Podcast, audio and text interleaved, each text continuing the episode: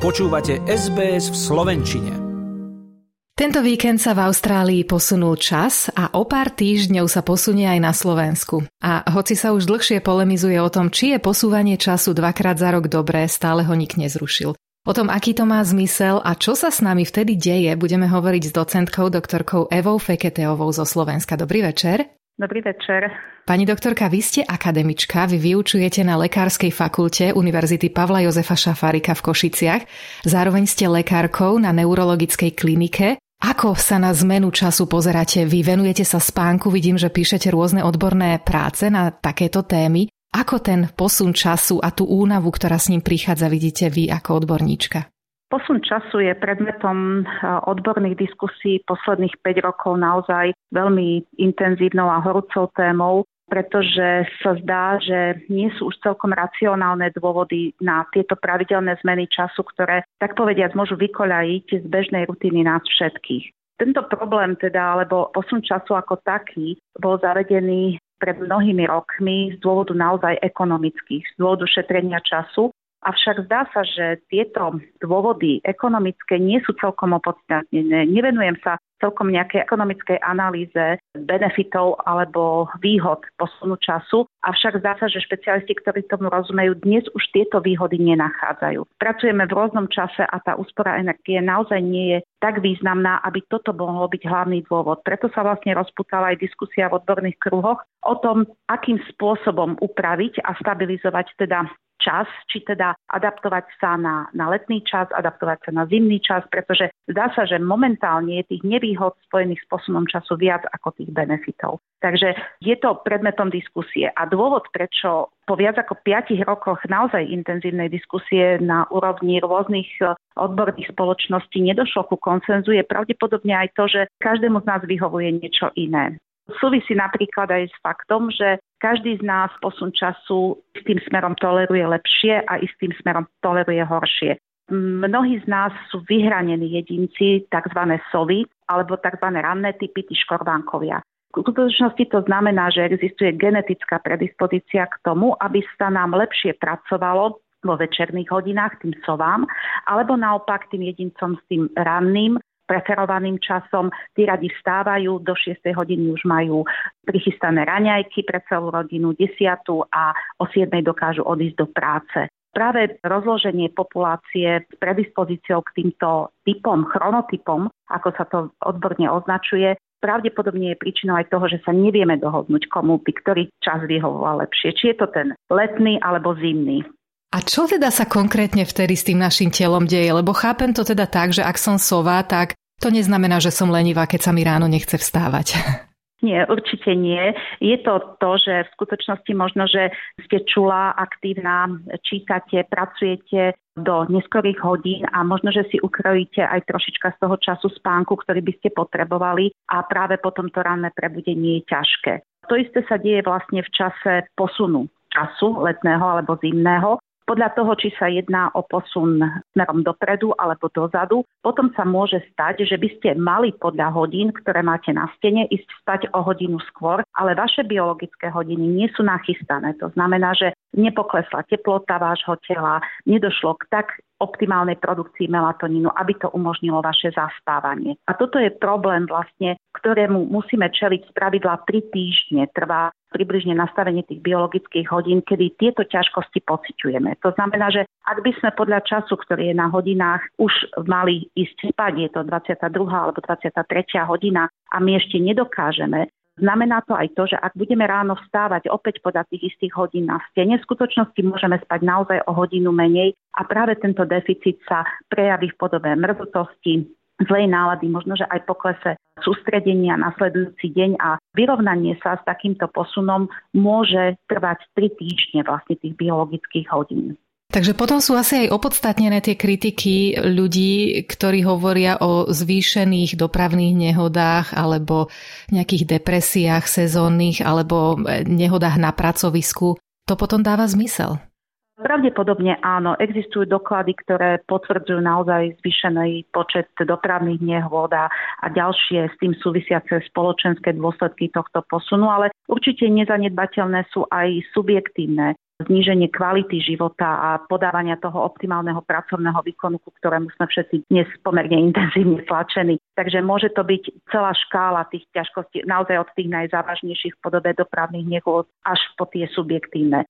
Takou asi najzraniteľnejšou skupinou sú malé deti a starí ľudia, pretože pracujúci máme pevne nastavené pracovné hodinky. To znamená, že máme časovače, tak sa to teda označuje, ktoré nás nutia vstať a byť v práci na čas a naopak večer nás nutia dostať sa na to lôžko. Ale u tých starých ľudí a tých malých detí tieto vonkajšie časovače nie sú tak striktné a tak povediac pre nich ten problém môže znamenať e, podstatne dlhšie časový interval, kým sa podarí ich biologické hodiny zosúľadiť s časom v hodinách.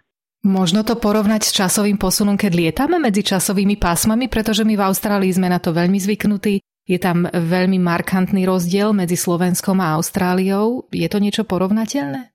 Áno, je to absolútne to isté. Samozrejme, takýto jetlag pri prechode niekoľkých časových pásem je podstatne nepríjemnejšou záležitosťou a v podstate áno, pri posune hodín na ten letný alebo zimný čas zažívame takýto maličký hodinový jetlag. A keď sa teda hovorí o časovej rutine, respektíve biologických hodinách, je to termín, ktorý lekári poznajú? Je to odborný termín alebo je to nejaká moderná výhovorka? Nie, nie, nie. Biologické hodiny sú samozrejme známy fyziologický mechanizmus, ktorý umožňuje organizáciu nášho dňa v podobe bdenia a spánku. Je to veľmi dôležitá súčasť našej existencie a opäť opakujem kvality života, ktorú dnes požadujeme, aby sme mali, aby sme dokázali byť zamestnaní sústredení, podávať pracovný výkon a nakoniec aj načasovať napríklad fyzickú aktivitu, ktorej sa chceme venovať. A existuje nejaká osvedčená metóda, ako sa pripraviť na takéto časové posuny, respektíve keď už je neskoro ako pre nás tu v Austrálii, že už sme potom a už sa cítime unavení, ako sa to dá riešiť? V tomto momente pravdepodobne treba len byť veľmi vytrvalý, pokúsiť sa aj cez víkendy nenarúšať režim, v akom stávate a chodíte si líhať v pracovné dni, aby ste tak dali jasný stimul vašim biologickým hodinám, kedy je ten čas stávať a kedy je ten čas si ľahnúť. Následne na základe takýchto pevných impulzov pre vaše biologické hodiny ten systém to za tie tri týždne dokáže zvládnuť. Samozrejme, ten pocit únavy pravdepodobne je treba prekonať malou dávkou kofeínu alebo rannej rozcvičky, možno, že otužovaním v studenej vode a podobne, ktoré by vám mohli pomôcť naštartovať ten deň. Netreba zabúdať na to, že v čase, keď vstávame, je potrebné, aby sme tú miestnosť mali dostatočne osvetlenú, aby sme si dopriali ten slnečný svit, ktorý štartuje tie naše biologické hodiny a naopak približne tú hodinku pred plánovaným časom ľahnutia si do postele je vhodné, aby už to svetlo nebolo tak intenzívne a takýmto spôsobom sme tiež dávali impuls tým našim biologickým hodinám. Aby sme sa dokázali usmiať, pretože to je v podstate asi aj celá myšlienka toho nášho psyché, toho nášho života. Už ste to niekoľkokrát povedali. A keď budeme vyrovnaní psychicky, tak budeme vedieť fungovať a tá únava nám v tom psyché veľmi nepomáha však. Určite únava a nadmerná denná spavosť sú obrovské problémy dnešnej doby. Treba zdôrazniť, ale nie všetko sa skrýva za posunom času. Môže to v skutočnosti byť aj taký moderný fenomén, kedy my vieme, že by sme potrebovali o pol hodinku času na spanie viac, ale si ho nedoprajeme, pretože musíme byť perfektní v práci, musíme byť perfektní v domácnosti a potom si ukrajujeme z toho nočného spánku a postupom času sa tento spánkový deficit naozaj môže prejaviť v podobe únavy, niekedy aj milne považovanej za depresívny symptóm, ale v skutočnosti sa môže jednať naozaj o dennú ospalosť spôsobenú tým, že, že toho spánku nie je dosť. Keď sa pozrieme do minulosti, keď bol časový posun zavedený do praxe, v niektorých krajinách to bolo ešte počas Prvej svetovej vojny, na Slovensku potom koncom 70. rokov, takisto v Austrálii v 70. rokoch. Účelom, ako ste aj vy spomenuli, bolo šetrenie e, tej energie, alebo teda využívanie, správne využívanie denného svetla. Boli snať vtedy v rebríčku hodnú od prvé peniaze alebo človek? O, to si netrúfam, to si netrúfam ako lekár zhodnotiť, je to asi otázka skôr taká sociologická. V každom prípade tie peniaze sú nevyhnutnou súčasťou nášho bytia a aj toho pocitu well-beingu našej duše, takže netrúfam si povedať, čo je prioritou dnes a čo bolo prioritou vtedy. Určite je ale viac asi odborných štúdií, ktoré by tú dnešnú teóriu dokázali podporiť, ako ich bolo teda počas tej prvej svetovej vojny, keď mali ľudia úplne iné starosti a museli sa venovať samotnému prežitiu, nie to rozímaniu nad tým, ako prežiť a čo by nám k tomu bolo lepšie a čo horšie. Je to v každom prípade zaujímavé, pretože ten časový posun bol zavedený pred viac ako 100 rokmi, keď sa nesvietilo tak intenzívne ako dnes. Ľudia chodili spať skôr, aj skôr vstávali. Vy sa teda spánku venujete takisto počas svojich štúdií a práce. Vidíte trošičku aj do tej politiky toho posúvania času? Myslíte si, že na Slovensku to ešte bude mať dlhú budúcnosť, alebo to je otázka možno pre niekoho iného?